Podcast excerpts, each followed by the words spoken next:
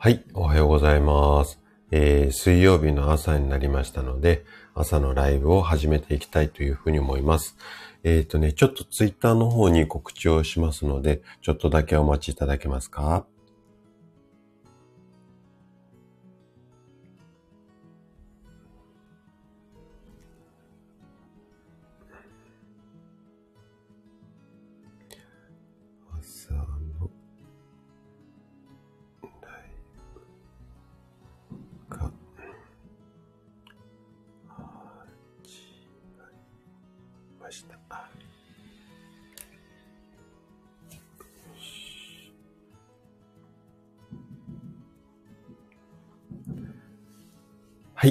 せしました。ではね、今日はちょっと朝ライブでは初の試みなんですが、何でも質問ライブ、こんなテーマでね、えっ、ー、と、いろいろ皆さんの質問にね、答えていこうかなというふうに思います。で、事前にね、あの、レターでご質問をいくつかいただいているので、まずそちらに優先的にお答えをさせていただいて、あとは何か聞きたいことがありましたらコメントでもいただければそこもできる範囲で拾っていこうかなというふうに思います。ただね、この流れでお話しするのがちょっと初めてなので、どれぐらいのこう、時間でどれぐらいの質問に答えられるのかっていうのが、ちょっと全然私が見えなくて手探りなので、もしね、全部、あのー、お答えできなかったら、ごめんなさい。できる範囲で、えっ、ー、と、お答えをしていこうかなというふうに思っています。はい。あレコさんおはようございます。来てくださってありがとうございます。はい。てるさんもおはようございます。来てくださってありがとうございます。はい。しんさんもおはようございます。初めて、はい。あのー、若さんのところで、はい。ありがとうございます。あ、はい。あのー、ぜひぜひよろしくお願いします。えっ、とね、毎週水曜日は朝のライブをやっていて、あと、朝7時からはね、毎日収録の配信を上げさせてもらってますので、ぜひね、えっ、ー、と、よろしくお願いいたします。はい、NY さんもおはようございます。来てくださってありがとうございます。NY さん、あの、朝ライブやられてたの分かってたんですけども、すいません、ちょっと準備がバタバタしてまして、あの、お邪魔できませんでした。ごめんなさい。はい。あ、アリさんもおはようございます。来てくださってありがとうございます。師匠もおはようございます。来てくださってありがとうございます。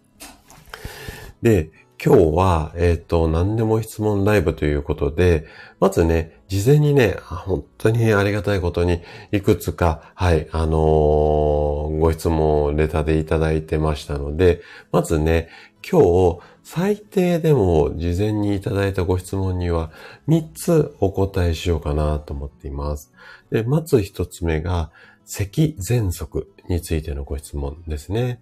で、2つ目が、食いしばりについてのご質問で、えっ、ー、と、もう一つが、えっ、ー、と、首の痛みか、うん。首の痛みに関する、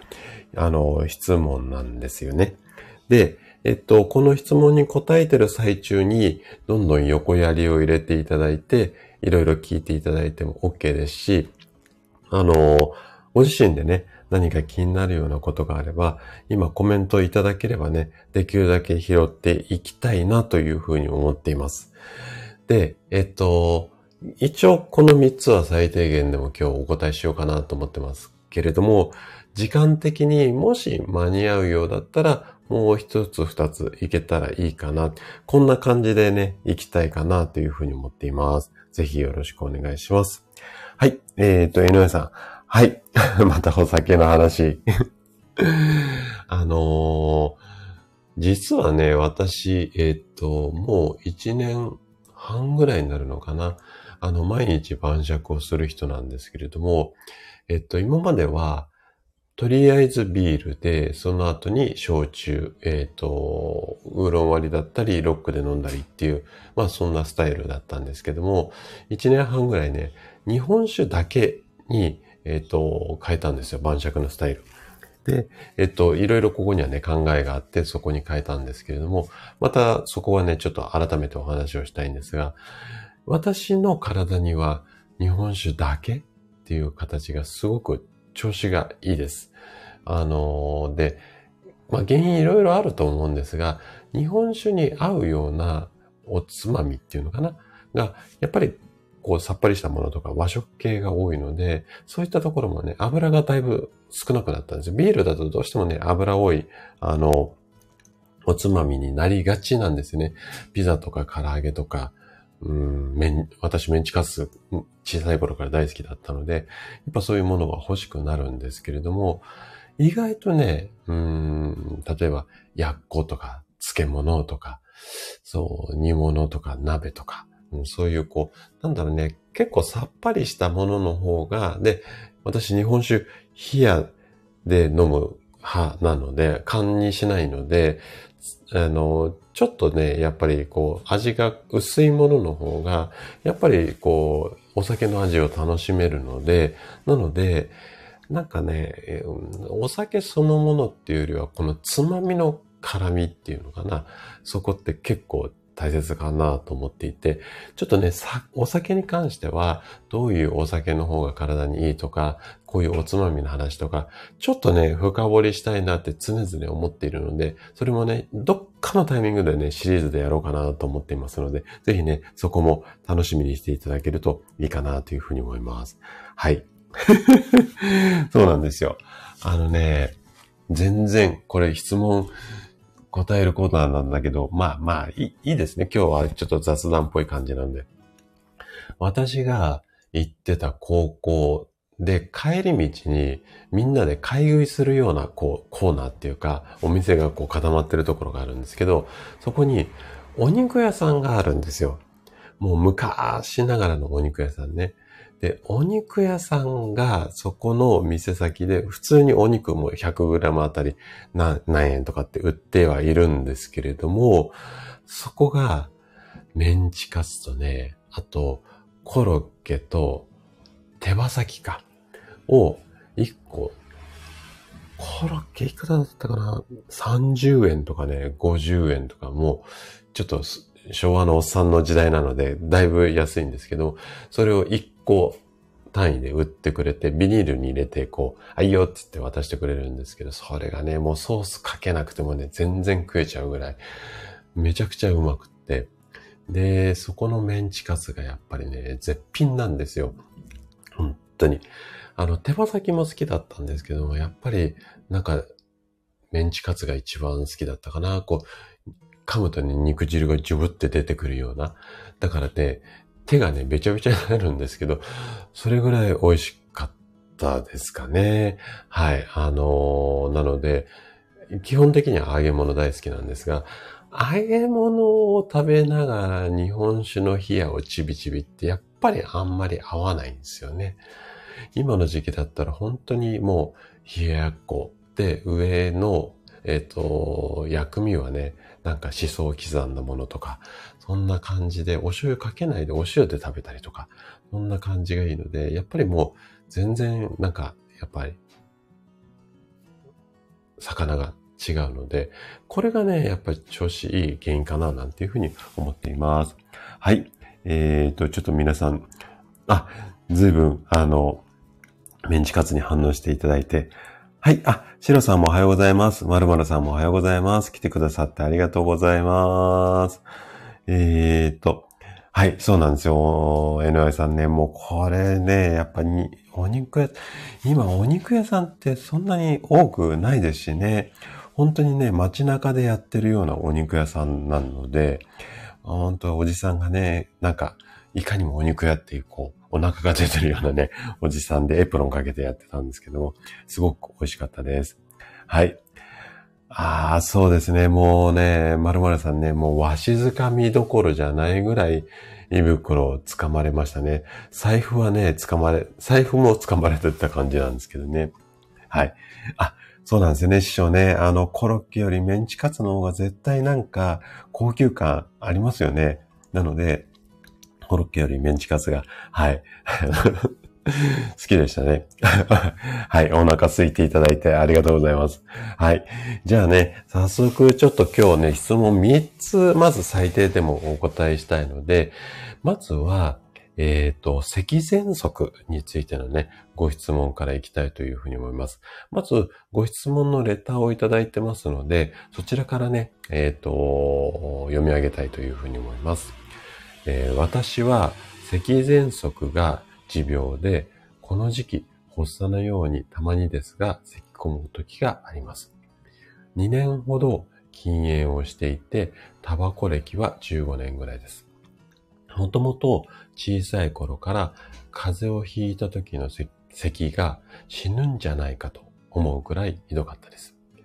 現在、発作が出るのが夕方頃と明け方が多いです。そんなに頻繁ではなく、めったにないのですが、疲れた時に出るような気がします。で、年齢が48歳の女性の方で、えっ、ー、と、対処法、生活に取り入れる習慣、食生活などまあ、教えていただきたいです。よろしくお願いします。っていうことですね。はい。えっ、ー、と、まずはね、ご質問ありがとうございます。で、この後ね、詳しくちょっとね、できるだけわかりやすくお話をしていきたいというふうに思うんですが、まずね、ちょっとお体の状態をしっかり見ていないっていうところと、あとね、詳しくあの状況をいただいたので、あの、大体想像はできるんですが、で、私はね、あの、お医者さんじゃないので、基本的には日本の法律上は診断をして治療法はこうですよっていうようなアドバイスっていうのは法律上はしちゃダメなんですけれども、えっ、ー、と、なので、あくまでえっ、ー、と、参考という形で、参考意見として聞いていただきながら、あとは、お医者さんと相談をして、えっ、ー、と、お薬とかを使う場合は、あの、いろいろ対応していっていただきたいんですが、実は、私ね、えー、私っていうか、うちの弟、私弟2歳下の弟がいるんですが、弟もね、喘息だったんですよね。で、小さい頃から喘息で、こう、シュッてやる吸引あるじゃないですか。発作が起きると、ずっとね、吸引をしていて、治療もね、ずっとしていました。そんな絡みがあるっていうのと、あとは、うちの生体院に来院される患者さんって、結構ね、喘息をお持ちの方と、あとは、えっ、ー、と、アトピー的な、要は皮膚のアレルギーをお持ちの方って、すんごい多いんですよ。これ、医学的にちょっと説明つきづらい部分で、うーん、なんでそうなのかなっていう、私の院がたまたまそうなのかもしれないんですが、非常に多くて、個人的にはね、やっぱり、あの、今回もね、ちょっといろいろ喘息でもお話をしたいと思うんですが、自律神経ってやつが絡んでいるんじゃないのかなっていうふうに思ってます。で、発作に対する対応に関しては、やっぱり発作起きるとすごく大変なことが多いので、まずは発作を抑える。ここに関しては、やっぱりお薬を使ったりとか、そういうことの方が即効性があるので、その辺をやっていただきながら、あとはケアをするために、ね、あの、ご質問者様の言われてる通り、例えば食事とか生活習慣、このあたりでできるだけ発作が起きづらい、もしくは発作がね、例えば、うーん、そうだな、ちょっとこういう例えがわかりやすいかどうかわかんないんですが、うーんと、発作がうわってこうギョギョってなった時の大変さっていうのが、えっ、と、例えば今までが50っていう感じだとしたら、発作は起きるんだけど、これが50じゃなくて30とか20になる。こんなことをケアとしてやっていくことが、まあいいんじゃないのかな、なんていうふうに思います。じゃあね、ご質問にこれから答えをし、お答えをしていこうかな、というふうに思うんですが、えっ、ー、と、ちょっと待ってくださいね。あ、メイさんもおはようございます。あら、またお子さん。あのー、大変、ああ、そうなんですね。なかなかね、やっぱり、お子さん、一つ治ってもまたいろんなものもらってきちゃってっていう形だと思うので、ぜひね、お子さん優先で、はい、お大事になさっていただいて、あと、メイさんご自身もね、あの、かなりバタバタしてしまうと思うので、ご自身の体調もね、気をつけていただければいいかなというふうに思います。はい。えー、っとね、じゃあね、えー、と、話の方に戻りたいと思うんですが、じゃあね、そもそも、まず、咳喘息ってどんなものなのかなっていうところからね、お話をしていこうかなというふうに思うんですが、咳喘息っていうのは、まあ、喘息、いわゆる一般的な喘息って言われる中の一つの種類っていうような考え方ですね。で、症状が基本的には咳だけが症状として出る。これが咳喘息なんですよ。あの、いろんな喘息っていうのが、喘息もね、種類があるんですよね。その中の一つだと思っていただいて、で、基本的にその原因としては、気管支、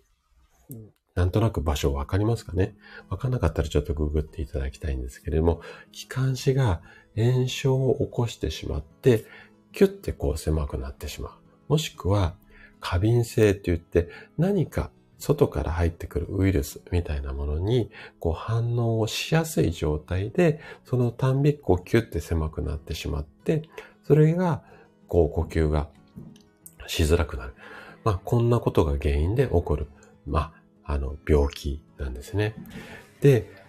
要はこの気管支の炎症とか過敏性を抑えると症状が出づらくなってくるので、まず対処法とか生活習慣についてね、えっ、ー、と、これからお話をしていこうかな、なんていうふうに思います。はい。あ、いえいえ、皆さんね、あのー、本当に、なんだろう。お子さんもそうだし、ご家族の方が調子が悪い時って、やっぱりご本人が辛いっていうのもそうなんですけれども、あと、やっぱり周りの方、周りの方がどうしても大変だし、お世話っていう、まあ、普段とは違う、こう、お仕事が入ってくるので、でも、やっぱり周りの方が、こう、元気じゃないと、どうしても自分ももらってきちゃうっていうところもあるだろうし、なので、自分がやっぱり休むってこともすごく大切だと思うんですよ。で、お子さんがパタパタパタパタ、家のことがパタパタパタパタした後、本当に5分でも10分でもいいので、ご自身をいたわる時間。で、一日バタバタして疲れてコテって寝ちゃうって気持ちもわかるんですが、ちょっとふーってしてあげて、気持ちを落ち着いて、で、うんとパタパタしてからいきなりボンだと、どうしても寝入りっぱな交感神経が優位な状態になってしまうので、ちょっとふーっとこう、お茶一杯飲む、本当に3分とか5分でもいいので、その間、副交感神経を優位にして、ちょっとリラックスした状態でお休みになると、体の中の自律神経のバランスが取れてね、体の中のいらないものとかっていうのが外に出やすくなって、要はリセットされやすくなるので、次の日からも頑張りやすいっていう形になります。はい。なので、えっ、と、そういう、まあ、看病とかお世話があるときには、ちょっとね、忙しいのは本当に重々わかるんですが、ご自身を構ってあげる時間っていうのを寝る前の本当に3分でも5分でもいいので取るようにしてみてください。はい。あ、職味さんもおはようございます。来てくださってありがとうございます。ちょうどね、職味さんもいらっしゃったので、で、こういうご家族が不調だとか病気っていう時もそうなんですが、特にね、最近患者さんとお話をしてて感じるのが、介護をされている方ですね。ちょうどね、職人さんもね、元様のことでバタバタされてると思うんですが、介護をされてる方っていうのも、ご病気と一緒で、やっぱりお世話とか、あとは突発的にね、何かがあって、こう、そっちに行かなきゃいけないとか、こう、いろんな、こう、ことがあると思うんですよ。なので、やっぱり一日終わった段階で、少しこう、自分の気持ちを落ち着かしてリセットするような状況にしてからお休みになる。ここが大切だと思うし、特にね、病気は結構症状が軽くなってきたとか、えっ、ー、と、治ったとかっていうゴールが結構見えるんですが、介護に関してはやっぱりゴールが見えないっていうのと、あんまりこう、良くなって、まあ、ちょっと言い方語弊あったらごめんなさいなんですが、あの、良くなっていきづらいっていうか、現状維持が普通で、だんだんだんだんやっぱりね、あの、症状が悪くなっていくことの方が、やっぱり介護に関しては多いので、どうしてもね、疲れる幅っていうのがどんどんどんどん重くなるっていうか、広がっていくと思うので、まずは、えっと、周りでお世話する方がしっかり、気持ちをしっかり、あの、お持ちになるっていうか、体もね、心も安定して対応するっていうことが大切なので、自分の体に本当にね、今日もよく頑張ったねっていう一言とか、ちょっと甘いものでもそういう時はいいと思うんですよね。ご褒美をあげて、ふーってしてからお休みになる。ここね、すごく大切にした方がいいんじゃないのかなというふうに思います。はい。あ、師匠も、はい、ありがとうございます。ごめんなさい。ちょっと、あの、前置きが長くなっちゃってごめんなさいね。はい、あの、ぜひアーカイブ、あの、参考にしていただければ嬉しいです。はい。えっ、ー、と、職人さんはまさにそれですねっていうことで、結構ね、自分のことが後回しになりがち。特にね、女性は自分のことが後回しになって、お子さんのこととか家族のことをやりがちなので、本当にね、自分をいたわるっていうことをね、忘れないでいただ、いただ、言っていただきたいなというふうに思います。はい。あ、ともちさんもおはようございます。来てくださってありがとうございます。今日はね、初の試みで何でも質問コーナーっていうのをやっています。で、今、咳喘息についてね、これから対処法についてね、お話をしていこうかなというふうに思います。ごめんなさいね。話があっちゃこっちゃいっちゃって、えっ、ー、と、ご質問の方の回答に戻りますね。で、まず、えっ、ー、と、咳喘息の対処法についてね、えっ、と、いろいろ話をしていこうかなというふうに思います。はい。あ、ポテちゃんもおはようございます。来てくださってありがとうございます。今日はね、いろんな質問に答えていこうかなっていう回でやらさせてもらってます。今ね、咳喘息についてお話をしていて、これからね、対処法をお話ししていきます。まず、咳喘息。ね、対処法なんですが、発作が起こってしまったら、この原因となる刺激物、何かが入ってきて過敏性が原因でキュッてなったりとか、炎症が起こってしまうっていうのは、やっぱり気管支の中に何かが入ってくる。この原因となるものを取り除くことが重要なんですね。で、原因何かっていうと、例えばタバコの煙であったりだとか、あとは埃。あと意外な、意外なっていうか、まあ、喘息の方はもうご存知だと思うんですが、香水みたいな匂いとかでもキュッてなる方も多いので、まずこの原因を取り除くっていうことと、あとはね、今の時期、ちょっと大変な、日中とかだと大変かもしれないんですが、エアコンですね。エアコンも結構、あの、ものによってはっていうか、メンテナンスの状態にもよるんですが、あの、吹き出し口からね、埃だ、塵だが出ているケースっていうのも非常に多いんですよ。なので、エアコン、発作が起こったらね、一旦止めていただいて、空気をね、まあ、入れ替えたり、要は清潔な状態にしてあげるっていうことが大切です。はい。まずは、発作が起こってしまったら、原因を取り除いてあげて、ほり、ほこりや塵を自分の周りの空気をちょっと入れ替えてあげる。こんなことをまずやっていただきたいっていうのと、あと、もしね、あの、お医者さんから処方されたようなお薬、えっ、ー、と、気管支拡張剤とかっていうのを、喘息の方っていうのは、えっ、ー、と、吸い込むものでもあるし、あとはシールを貼るようなものとか、いろんな形でお薬処方されている方はされてると思うので、まずそれをもう発作が起こっている場合は積極的に使っちゃってください。ただし、用法用量は守るようにしてください。で、市販の風邪薬とか、あと市販のね、咳止めを使おうかなっていう方も多いと思います。あとね、喉飴を舐めようとし、咳なのでね、喉飴舐めようとする方もいらっしゃるんですが、飴はね、咳ごほごほやってる時だと、ちょっとね、詰まっちゃう可能性もあるので、飴はちょっとお勧めしません。で、市販の、あのー、お薬っていうのは、えっ、ー、と、あんまりえー、聞かないことが多いので、なので、いざっていう時のために、もし発作がね、頻繁に起こるようだったら、お医者さんにご相談していただいて、発作が起こった時のお薬っていうのをお守り代わりに持っておくっていうのもいいかなっていうふうに思います。で、本当にね、苦しくて動けない時には、もうね、ちょっと救急車をね、呼んでいただいて対応した方がいいと思います。で、基本的には発作が起こってる時っていうのは、気管支っていうのは気道のところですね。空気の通り道が、なその炎症とか、その過敏性ウイルスが入ってきたことによってびっくりしてキュッてなってしまって、狭くなって呼吸がしづらくなっているので、もう対処法としてはここを広げることが重要なので、その、まあ、広げ方として空気を入れ替えた方がいいのか、お薬で強引に広げた方がいいのか、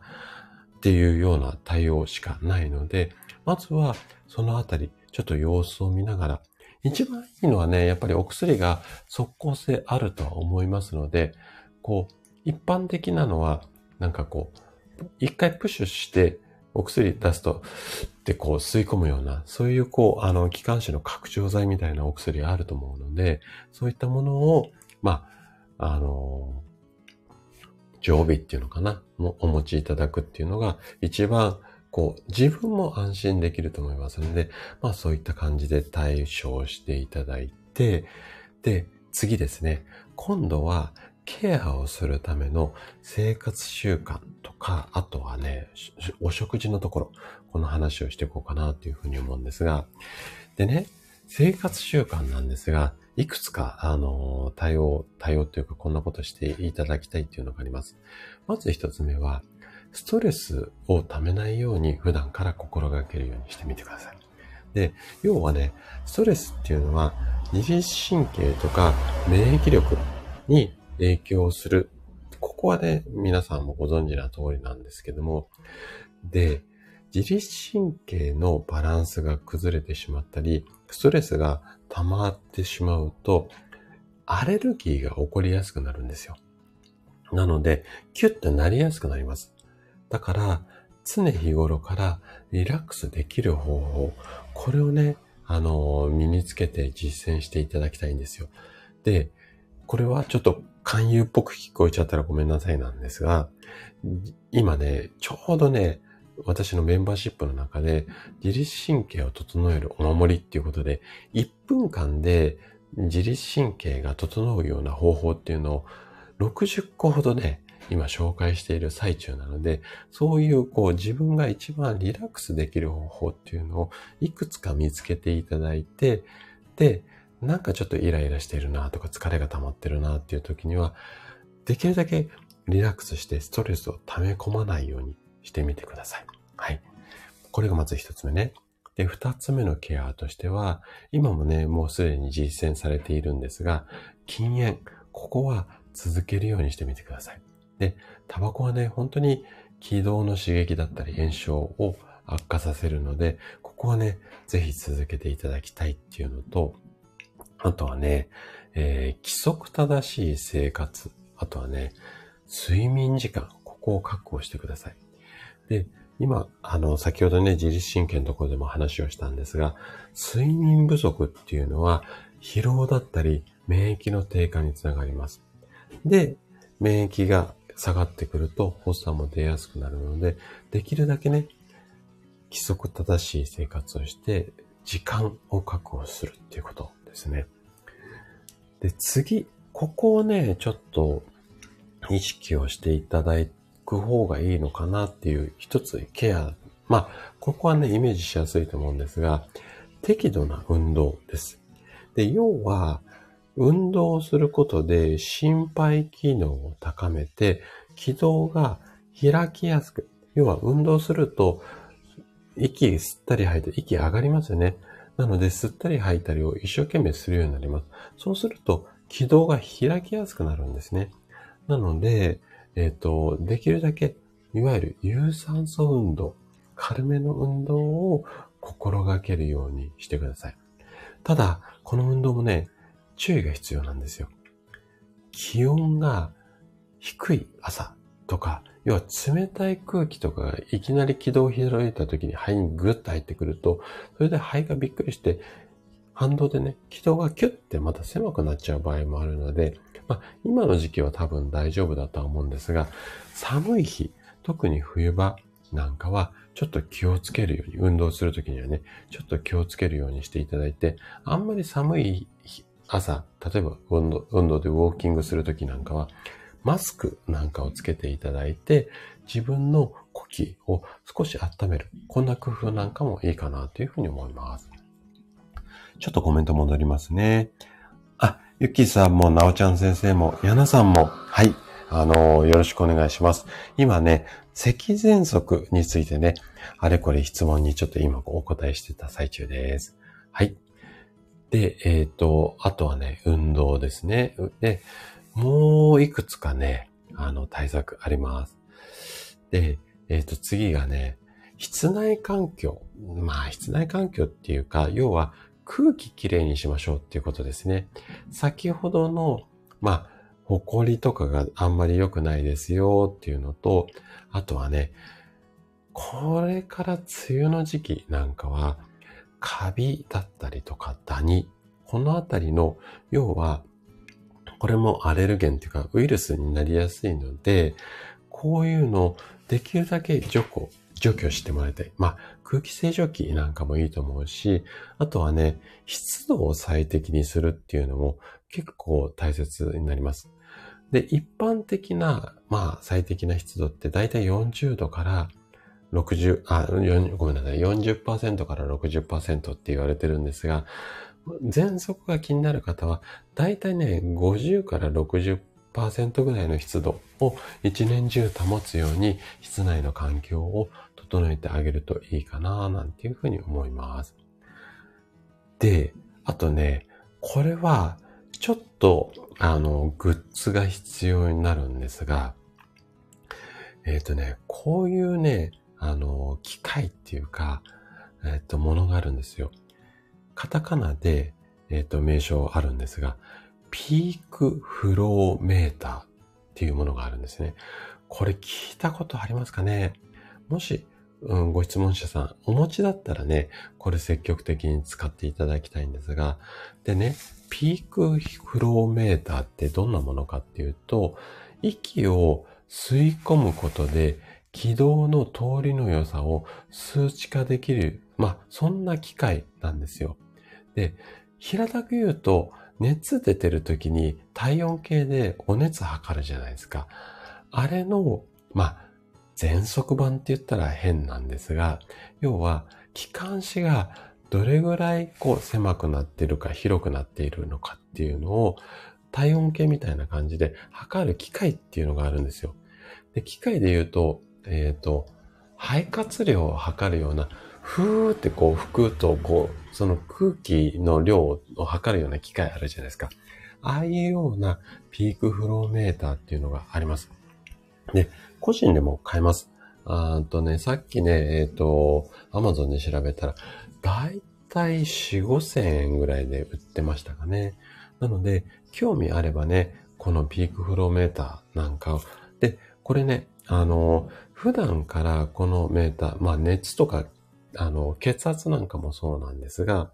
普段からその軌道がどれぐらい開いているのかっていうのを、まあ、測っていただいて定期的にね、血圧と一緒でノートとかにつけてもらって、で、このね、変化を見て、あ、今の時期ちょっと狭くなりがちなので、発作がちょっと起こりやすいかもしれないので、ちょっと気をつけようとかっていうような感じで、えっと、測る機会なので、この辺もね、参考にしていただけるといいかなというふうに思います。で、これが生活の中でまあ、あの、対処できるような、まあ、方法かなと思います。他にもね、ちょっといくつかあるんですが、ちょっとめんどくさかったりっていうこともあるので、まあ、この辺参考にしていただけたらいいかなというふうに思います。はい。じゃあね、あとね、食事で気をつけることなんですけれども、えっ、ー、とね、食事に関しては、基本的に毎食、あとは、まあ、すべての食事に共通していることなんですが、できるだけ消化がいいものを食べるようにしてください。で、これなんでかっていうと、えっ、ー、と、胃腸に負担をかけないようにする。で、要はその胃腸の働きが悪くなると、自律神経のバランスが悪くなったり、あとは免疫細胞が作りづらくなってしまうので、できるだけお食事で胃腸に負担をかけないようにしてあげるっていうことが大切です。で、えっと、具体的に言うと、動物性のタンパク質とか脂肪を多く含むお肉とか、あの、卵、あとは乳製品なんかは消化が悪いので、食べないようにするっていうよりも、消化といいものの、まあ、組み合わせとかですかね。そのあたりをちょっと、要は消化がいい食事をするっていうのを意識していただきたいっていうのと、あとはね、あったかい飲み物を飲むように、まあこれからちょっと暑い時期なんですが、あったかい飲み物を飲むようにしてください。これは、あったかいものっていうのは、喉だったり気道を温めることで発作を和らげる。こんな効果があります。で、例えば、生姜湯とか、ホットの紅茶のあたりっていうのは、喉にも優しいので、なので、この辺を積極的にとっていただきたいっていうのと、あと最後ですね。最後は免疫力を高める。そんなお食事も意識をしていただけるといいかなというふうに思います。具体的には発酵食品とか食物繊維、このあたりを意識していただく。こんなメニューがいいんじゃないのかなっていうふうに思います。はい。ここまでがね、咳喘息についての対処法とか、日常生活のケア、あとは食生活について回答させていただきました。多分、あの網羅的に、あの、お返事できたと思うんですが、もしね、もうちょっと聞きたいよっていうことがあれば、またレターいただけたら、それのご質問にもね、あの、お答えしていこうかなというふうに思います。はい。じゃあね、まずこれが一つ目のご質問ですね。じゃあ二つ目、食いしばりについてです。これもね、レターをいただいたので、えっ、ー、と、ちょっとね、読んでいきたいなというふうに思います。えっ、ー、とね、かかりつけの歯医者さんに、歯の食いしばりによって歯が削れていると言われて、寝るときにマウスピースを装着して様子を見ています。ストレスが原因ということなんですが、日常生活で注意することなどあったら教えてください。ということで、40代の女性でお仕事をなさって会社員の方ですね。フルタイムで働かれている方みたいです。はい。じゃあね、このご質問についてね、答えていこうかなというふうに思うんですが、まずね、あの、歯医者さんで、えっ、ー、と、歯が削れるっていうことを、まあ、あの、歯が削れる原因が、えっ、ー、と、食いしばりということなんですが、えっ、ー、とね、食いしばりの他にね、歯ぎしりっていうことも原因の一つとして考えられたりするんですよね。で、え、っと、これは、こう、歯をね、無意識にこう、カチカチってこう、噛み合わせる、まあ、タッピングなんて言われたりしますが、あとね、えー、っとね、ちょっと難しい言葉なんですが、これね、ブラキシズムなんて言われたりするんですが、こういう、こう、タッピングだったりとか、ブラキシズムがあったりすると、やっぱりね、あの、歯が削れる場合があります。で、これね、起きている時と寝ている時っていうのは、このね、ブラキシズムっていうのがね、あのね、ちょっとね、発生の仕方が違うよって言われていて、で、起きている時は、だいたい、うん、自覚されることが多いんですけれども、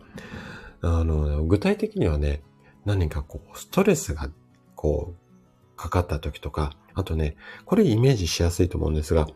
重いものを持ち上げるときは、クッてこう、力入ったりとか、うーんってなったりしますよね。こういったとき。あとはね、怖い思いをしたときなんかは起こりやすいっていうふうに言われています。で、この問題はね、寝ているときなんですよね。で、寝ているときも、あのー、このカチカチってやる発生率っていうのは高いんですが、だいたいね、お子さんが10%から20%。で、大人の方はだいたい10%。で、高齢者も5%から10%。で、年齢とともにね、だんだんだんだんこれがね、カチカチするのが減少していく。こんなね、研究データがありました。はい。見つけました。で、えっと、これはね、うん、なんだろうな。いろんな原因があるんですが、ストレスもそうなんですけども、結構噛み合わせが悪くて、で、えっ、と、このカチカチってなってしまうよっていうことも原因として考えられるので、まず、今回ね、食いしばりが歯が削れる原因っていうふうに言われたっていうことなんですけれども、それ以外にもこんな要因もありますよっていうところをちょっと頭に入れといていただいて、じゃあね、食いしばりについてね、あれこれお答えをしていこうかなというふうに思うんですが、まず、食いしばりが歯とか、あとはね、体に、うん、健康を及ぼす原因としては、まず今ね、ご質問者さんが言われてる通り、歯が削れてしまったり、欠けてしまったりっていうこととか、あとはね、顎関節症が起こってしまったり、あとはね、歯周病が起こってしまったり、こんな原因があったりします。あ、原因になったりします。で、実はね、何を隠そう。私も食いしばりを歯医者さんで指摘をされて、で、やっぱりね、歯がね、ちょっとね、ひび入っちゃってるって言われてます。で、これはね、もう完全に自分の中ではストレスかなっていうふうに思ってるんですが、で、私はね、このタッピングとかブラキシズム、カチカチっていうのはやってないって、まあ、うちの奥さんが脇で寝てて言っているので、多分寝ている間はないと思うんですが、あのー、仕事中ね、結構ね、食いしばってることあります。なので、歯医者さんにはね、もうね、今ね、個人でビジネスやっているので、そういう話もしていると、あのー、仕事中もしろっていうふうには言われてるんですが、寝るときにマウスピースしています。はい。なので、えっとね、今回のご質問者さんの辛さっていうのはすごくわかるんですけれども、はい。で、この歯そのものの原因にもなるんですが、これね、実はね、頭痛とか肩こりの原因にもなったりします。要は、顎周りがやっぱり筋肉が硬くなってくると、首や肩にすごく負担がかかるんですね。なので、えっ、ー、と、肩こりとか、えー、頭痛、あとは首の痛みなんかで来院される方、いろいろ話を聞くと、この辺の食いしばり、結構原因としてあるケースが多いです。で、そういった場合は、人によってはね、歯医者さんに行って、マウスピース作ってもらったらどうですかとか、あの、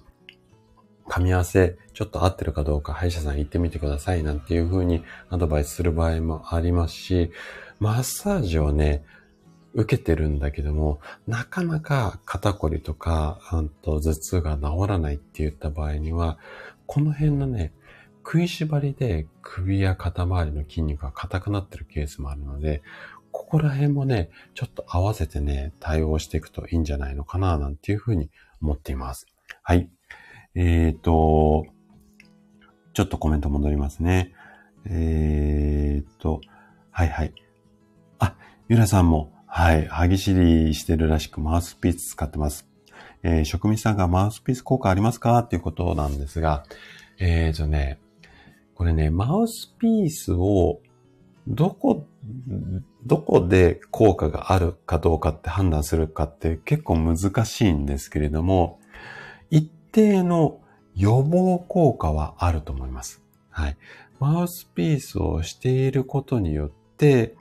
食いしばりのクッションになりますので、そこのグっていうところが軽減されるっていう効果はあると思います。ただし、食いしばりがマウスピースで治るわけではないので、あくまで予防効果だし、で、もしね、その食いしばりの原因がストレスであったならば、そのストレスの原因を取り除くことが治療にはなっていくので、それを取り除きつつマウスピースをしていると効果が出やすいと思います。はい。こんな説明でなんとなくわかりますかね。で、そのストレスの原因がね、例えば私なんかだったら、やっぱり仕事、月末になると売り上げが気になるから、そこがストレスだともう、このストレスって取り除けないので、できるだけストレスをなくすのが無理な場合は、ストレスがかかってもすぐ元に戻せるような術だからさっきの自律神経を整えるお守りじゃないんだけれども、そういうものを自分で備えて、ストレスをなくすっていうよりも、ストレスがかかっても、踏ん張り切れるような体にしていく。で、食いしばりがある場合には、こういうマウスピースでケアをしていくっていうことが、まあまあ、現実的なんじゃないのかなっていうのが、私がこれまで十数年、臨床の現場で、うんと、いろんな方の不調に対応してきた、まあ、答えかなっていう感じですかね。はい。ちょっと、職味さんの質問に回答になってるかどうか、あれかわかんないんですが、参考になって嬉しいです。はい。えっ、ー、と、フルーツさんも、はい、おはようございます。来てくださってありがとうございます。じゃあね、あ、きなりさんもおはようございます。来てくださってありがとうございます。じゃあね、続きなんですが、で、えっ、ー、とね、さっきの、あの、食いしばりのところについて、今のね、職味さんの話と、ちょっとリンクをしてくるですが、やっぱり、ストレスを解消するっていうのが、一番の、この食いしばりの、まあ、あの、予防策になるんですよ。で、そこはね、もうご自身で何とか頑張っていただきたいんですが、えっ、ー、と、普段ね、口を閉じてるときに、歯が、こう、口、普通にこう、閉じるじゃないですか。この時に、歯って、ちょびっとね、隙間が開くのが普通なんですよ。ちょっと言葉でなんとなくわかるかな。で、上下の歯ができるだけ接触しないような状態にしてあげるっていうのも、この食いしばりの予防に効果があるんですよ。これなかなか意識するって言っても難しいので、外ではなかなかできないんですけど、お家の中、別に喋んなくてもよくて、パソコンをカタカタなんか作業してるような時って、自然とぐっと食いしばってるようなことがある場合もあるんですね。こういった時にマウスピースでもいいし、あとは、要は考え方としては、少し隙間を空けたいので、そういうマウスピースみたいなものを入れて隙間を数ミリ開けるのでもいいし、本当にね、なんだろう、紙を噛むっていうのかな。あの、タオルでもいいので、薄いこう手拭いでもいいので、ちょっと噛みながら、歯と歯の間に隙間を開けるように、普段からしてあげてあげると、この食いしばりっていうのが、ちょっと予防できたりします。なので、家の中でしか多分、あの、できないとは思うんですけども、ちょっと口に、口に何かを加えながら作業しろっていうのもまた変な対応方法なんですが、要は、隙間を開けて何かこう日常生活を送る。こんなことをね、してあげるといいんじゃないのかなっていうふうに思います。はい。これがね、食いしばりについてのご質問の回答になります。はい。えー、っと、あ、あかりさんもおはようございます。来てくださってありがとうございます。温玉うまくできましたか？はい。やっぱビビンバ丼には、あれ？ビビンバ丼でしたよね。はい。温玉だと思いますので、うまくできたらね、よかったですね。はい。えっ、ー、と、職人さんがありがとうございます。息子が子供の頃から歯ぎしりするんですよね。って。もうね、これはね、あの、しょうがないと思います。なので、今のこの隙間だったりマウスピース、あとはストレス解消っていうところが、まあまあまあまあ、ちょっとこう現実的な対応かなと思いますので、できるだけね、こう、ストレスかからないようにしようって皆さん結構されるんですが、ストレスかからないようにって、もう現実的には無理なので、ストレスかかってもすぐにね、こう元に戻せるっていうか気分転換できる。こんな感じにね、してあげるといいんじゃないのかなっていうふうに思います。はい。ね、あかりさんが、あ、あかりさん温玉できたということで、よかったですね。おめでとうございます。よかった。さすが、職味大先生のアドバイスのおかげですね。はい、ありがとうございます。やっぱり、質問答えてると大変ですね。三つで限界かもしれないごめんなさい。じゃあね、最後、三つ目の質問です。じゃあ、これもね、レターをいただいたので、えっ、ー、と、回答していきたいというふうに思います。まずね、レター読み上げます。えー、首の痛みで悩んでいますということで、病院で頸椎症というふうに診断されましたということですね。で、朝起きて頭を上げるともう痛むので困ってしまいますと。で、カロラカ、カロナール、これお薬なんですが、これを1日3回飲むように言われて服用をしていますが、薬を、あの、薬が切れると痛みがひどくなって、時にはね、動けなくなってしまいますということですね。で、良い治療法、予防法はありませんか？というようなご質問です。これは60代の女性からいただきました。お仕事は書いてないんですが、もしかしたらなさってないのかななんていうふうに思うんですが、えっ、ー、と、じゃあね、こちらのね、質問についてお答えをしていこうかなというふうに思います。で、まず、ご質問者さんから、あの、言われている、このね、カロナールなんですけれども、これお薬の一種なんですね。はい。あ、みさんお仕事ですね。はい、いってらっしゃい。えっと、仕事大変かもしれないし、お子さんのことも大変かもしれないんですが、応援してますので、頑張ってください。はい。今日も頑張っていってらっしゃい。で、えっ、と、このカロナールなんですが、ちょっとね、難しい言葉なんですが、アセトアミノフェンという、いわゆる鎮痛薬、痛み止めですね。これの一種です。で、基本的には効果が緩やかで副作用が少ないお薬とされていて、長期間飲み続けていても比較的安心というふうに一般的に言われています。で、まあ、ご年齢がね、60代ということなので、ご年齢を考えても、あのー、まあ、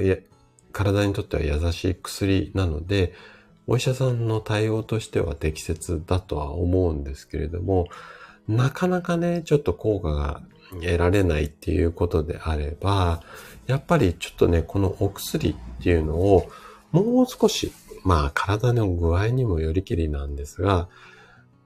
ちょっと強めのものって言ったら変なんですけども、痛みを止めるっていう意味で言うと、まあお薬の変更なんかも、まあ、お医者さんに相談してみるっていうのは大切かなっていうふうに思うんですよ。で、えっ、ー、とね、ここでね、大切になってくるのは、やっぱりね、この頸椎症っていうところがね、ポイントかなというふうに思います。頸椎症って聞いたことありますかね？はい。で、頸椎症になって最初に、うん、現れる症状としては、首の痛みとか、すごい、こう、強めのね、凝りなんですけれども、そもそも、この、変形してしまった骨が神経を圧迫してしまうと、うんと、腕とかね、こう、手の先の方まで、えっ、ー、と、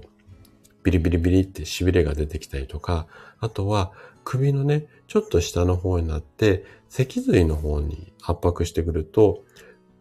要はね、手動かしにくくなる脊髄症っていうような症状に発展する場合もあるんですよ。なので、頸椎症って要はね、首の何番目のところに何番目の骨とか椎間板のところに異常があるのか、この辺の判断を見誤ってしまうと、ちょっとね、大変になってくるので、これは画像を、まあ多分ね、レントゲンとか、まあ場合によっては MRI を取って、で、頸椎症っていう診断を受けてると思うんですが、これね、何番目の首の骨が異常があるのかっっていうようなことに対し、によって、こう、治療法変わってくるので、まずね、ここの診断っていうのが大切になります。で、ここはね、ちょっとお医者さんに相談をしてもらいたいなというふうに思うんですが、まずね、痛くてどうしようもないっていうところもあるので、で、えっ、ー、と、痛みをね、やっぱ止めたいっていうところがあると思うんですよ。で、カノ、カロ今ね、処方されてるカロナールは、炎症が起きちゃってる場合は、この炎症を抑える作用っていうのがちょっと弱めなので、炎症を抑える効果が強いお薬。基本的には非ステロイド系のお薬。これね、N セッツなんて言われたりしますが、こういうようなお薬を処方していただけると、結構痛みが軽減する方が多いです。ただ、年齢高めの方にはちょっと効きが強いので、リスクが伴うケースが多いんですよね。なので、お医者さんに相談をしてもらいたいっていうのと、あと、これは長期間飲まないでどうしても痛みが強い場合には、この非ストレステロイド系のお薬を使って、なんとか対応をしてあげるっていうのがいいかなっていうふうに思います。で、あとはね、やっぱり痛みが強い場合は、できるだけ動かさない方がいいので、まあ、首の、こう、なんだろう。ムチ打ちになった時に、こう、首のコルセットみたいなカラーってありますよね。ああいうのをつけて、首を動かさなく固定をしたりだとか、あとはその周りの痛みがあると、うんと、筋肉がキュッて硬くなってしまって、で、それの硬くなっているのが神経を圧迫する。こんなケースも非常に多いので、なので、マッサージなんかで、えっと、和らげてあげる。筋肉を和らげてあげて、痛みを楽にしてあげるっていうことも大切ですし、昔はね、これでね、牽引って言って首引っ張って、こう、この隙間をね、骨のズレをこう引っ張ることによって治療しましょう。こんな治療法もやられてました、積極的に。やられてたんですが、今はこの牽引ってほとんど効果ありませんよっていう感じのエビデンスが主流になってきているので、もしね、牽引やりましょうってお医者さんに言われた場合は、ちょっと他のお医者さんの、まあ、いわゆるセカンドオピニオンっていうのかな。あの、その治療法って今の時代はもう古いですよっていうのが一般的にはなってきているので、うん、ちょっとお医者さん、他のお医者さんの意見も聞いてみてもいいんじゃないのかなっていうふうに思います。で、基本的な対応としては、お薬でえっ、ー、と、痛みをちょっと和らげてあげて、あとは何番目の、こう、骨に異常があるか。で、骨に対するアプローチっていうのは、病院さんが得意なので、病院の先生に相談をしてもらいたいんですが、骨以外の周りの筋肉も硬くなって痛みを発症している部分もあるので、そこはね、病院でできることっていうのは、基本的に電気当てるか引っ張るかぐらいしか保険で効くような治療ってできないんですよ。ただ、それがうまくいくケースもあるんですが、大体ね、もう20代の方でも10分電気を当てて引っ張って、60代の方でも10分電気を当てて引っ張ってっても、その人に即した治療法ではないケースが非常に多いので、効く人は効くけど効かない人は効かない。で、ずっとこれだけ痛みでうんと、長いこと悩んで、おそらくいると思うので、今回のご質問者さん、どんぐらいね、あの、1年なのか2年なのかわかんないんですけれども、悩んでるってことがわかんないので、何とも言えないんですが、ずっと痛いと体に力が入っちゃって筋肉が凝り固まってるケースが非常に多いんですよ。で、自律神経のバランスなんかも崩れているので、その辺の対応っていうのは保険治療で対応できる部分ってほとんどないので、まあ、うちらみたいな整体院とかマッサージ屋さんのマッサージが効くのが、もしね、ご自身で近くであれば、そういったものも、あの、並行してやっていくといいんじゃないのかなというふうに思います。はい。これがね、今回の、えっ、ー、と、質問に対するお答えになります。はい。えっ、ー、と、今日ね、3つご質問に答えさせていただいたんですが、1時間ぐらいかかっちゃいましたね。はい。他にもね、ちょっといくつかご質問いただいてたんですが、これね、ちょっと、えっ、と、個別に、あのレターで返事をしたいというふうに思います。あのごめんなさい。えー、ライブでお答えできなかった方は本当にごめんなさいなんですが、えっ、ー、と、レターでね、ちょっと丁寧に返信をしていきたいなというふうに思います。ただね、今回ね、やってみて分かったんですけども、なかなかいいですね。やっぱりこのご質問にこうやって生で答えさせていただくっていうと、やっぱりこう、細かくお答えもできるし、おそらくね、聞いていただいている方も似たようなお悩みの方多いかなと思えるような症状。あとは、メンバーシップにご参加いただいている方は、ちょっと優先的に、あの、今回ね、ご質問取り上げさせていただいたんですが、そういった形でね、できるだけ多くの方に、こう、参考になるようなご質問も中心にね、お答えをしていこうかなというふうに思っています。で、今日やってみて分かったんですが、まあね、3個から5個ぐらいかな、ライブでお答えできるのは、と思うんですが、できるだけ分かりやすく、丁寧に、あの、ご質問にはね、お答えしていこうかなというふうに思います。で、えっ、ー、と、毎月、とりあえず月1回を目標にしているんですが、もしね、ご質問がもういっぱい来て、えっ、ー、と、交通渋滞を起こすようなことがあれば、まあね、うん、学習とかってやっていこうかなとかも思っていますので、ご質問はね、あの、月1回しか今のところ質問のライブをやらないつもりではいるんですけれども、あの、いつでも、あの、募集をしていますので、まあ、もう思い立ったタイミングで、はい、あの、レターをね、いただければいいかな、なんていうふうに思います。で、えっ、ー、と、常にね、ちょっとご質問を貯めといて、どんどんどんどんお答えをしていこうかなと思いますので、何がね、聞きたいことありましたら、お気軽に、まあ、レター、あとは、ツイッターのね、DM とかでもいいので、あの、ご質問いただければ回答させていただこうかなというふうに思いますので、えっ、ー、と、お気軽にご連絡ください。あ、キーちゃん、おはようございます。今日はね、ご質問に何でも答えるよっていう、あのー、回でやらさせてもらいました。はい。で、今回は、体のことについて、健康のことについて質問を、あの、お答えをしていったんですが、これね、健康に限らず、どんな質問でも OK です。基本的には OK なので、あのー、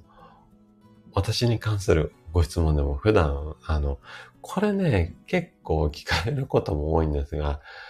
お前食事の話結構してるけど、普段お前自身はどんなものを食べてるのとかいうのも、あの、ご質問として全然 OK なので、あの、私に関して、あの、聞きたいこととかあったら、できる範囲でね、あの、お答えをしていこうかな、なんていうふうに思っていますので、ぜひね、あの、健康の話だけに限らず、何でも結構ですので、ご質問あったらご連絡いただければいいかな、というふうに思います。はい。ということで、今日はね、ちょっといつもと変わった試みだったんですが、何でも質問というようなライブをさせていただきました。はい。えー、皆さんのお役に立ってたら嬉しいです。また来週のね、水曜日はちょっとテーマを決めてね、あの、いつも通りのライブで行こうかなというふうに思いますので、ぜひ、あの、時間あったらね、耳傾けていただけたら嬉しいです。はい。ということでね、今日は、えっ、ー、と、このぐらいで、おしまいにしたいというふうに思います。またね、通常配信は毎日配信、配信をしておりますので、お時間ありましたら、あの、耳傾けていただけたら嬉しいです。はい。ということで、今日も最後までお聞きいただいてありがとうございます。今日はね、何でも質問ライブだったので、おまけコーナーなしで、はい、あの、行きたいというふうに思います。はい、はい、フルートさんもありがとうございます。あの、参考にしていただけたら嬉しいです。またね、フルートさんも何かご質問とかありましたら、あの、お気軽にレターいただければ、できるだけわかりやすくお答えをしていこうかなというふうに思います。はい。あ、職味さん、あの一応、何でも質問 OK の、あのー、ライブにしていこうかなと思いますので、慣れ初めはね、話をすると多分30分、1時間ぐらいかかっちゃうと思うので、うん、もしご質問あったら、端折っていきたいというふうには思うんですが、そんな質問でも OK なので、はい、ぜひ、はい、あのー、ご質問いただけたら嬉しいです。はい、まるまるさんも、はい、あのー、ありがとうございます。そうですね。あの、やっぱりね、えっ、と、お医者さんじゃないので、いろんな、こう、あの、質問いただくことが多いんですよ、生体院って意外と。なので、えっ、と、かなり幅広くいろんな体のこと、心のこともね、えっ、と、お答えできると思いますので、まるまるさんもね、ぜひね、聞きたいことありましたら、はい、あの、お気軽にご連絡いただければというふうに思います。はい。ということで、じゃあ今日はね、この辺で、えっ、ー、と、失礼させていただきたいと思います。エレンヌさん、ごめんなさい。ちょうどね、終わる、あのー、ところだったです。はい、アーカイブはね、あのー、残させていただきます。で、今日は、えっ、とね、質問3つ答えたんですよ。咳喘息についてと、あとはね、食いしばりについてと、あとはね、えっ、と、首の痛みについてね、あの、お答えをしていきましたので、アーカイブ残っていますので、はい。ぜひね、あの、聞いていただけると、はい。嬉しいです。いえ、レンヌさん、あの、お忙しいところに来ていただいてありがとうございます。私もね、またお邪魔させていただきたいというふうに思います。はい。あ、レコさんもごめんなさい。今ね、ちょうど終わるところだったです。今日ね、質問にね、3つ質問を、あの、えっ、と、いただいて、それにお答えをしていきました。で、あと、あのー、猫さんの配信もなかなかちょっと、はい、聞けてなくてごめんなさい。はい。あ、エレンヌさんとレイコさんもね、ぜひね、あの、アーカイブ残してますので、えっ、ー、と、お聞きいただいて、で、私のちょっと説明の口調もね、だいぶゆっくりなので、アーカイブだったらちょっとこう、1.25とか1.5とかで聞いていただけると、バーっていけると思いますので、ぜひね、はい、あのー、聞いていただけたら嬉しいです。結構、あのー、今日、あの幅広い内容でお答えをしていってますので、もしね、参考にななったら嬉しいです。あとね、ご質問もありましたら、毎月ね、第1水曜日はちょっと何でも質問コーナーみたいなライブにしていこうかなというふうに思いますので、ぜひぜひご質問あったら、あのー、ご連絡いただけたら嬉しいです。はい。ということでね、今日はぼちぼち終わりにしていきたいというふうに思います。ご参加いただいた方、ありがとうございました。はい。ではでは失礼します。ありがとうございます。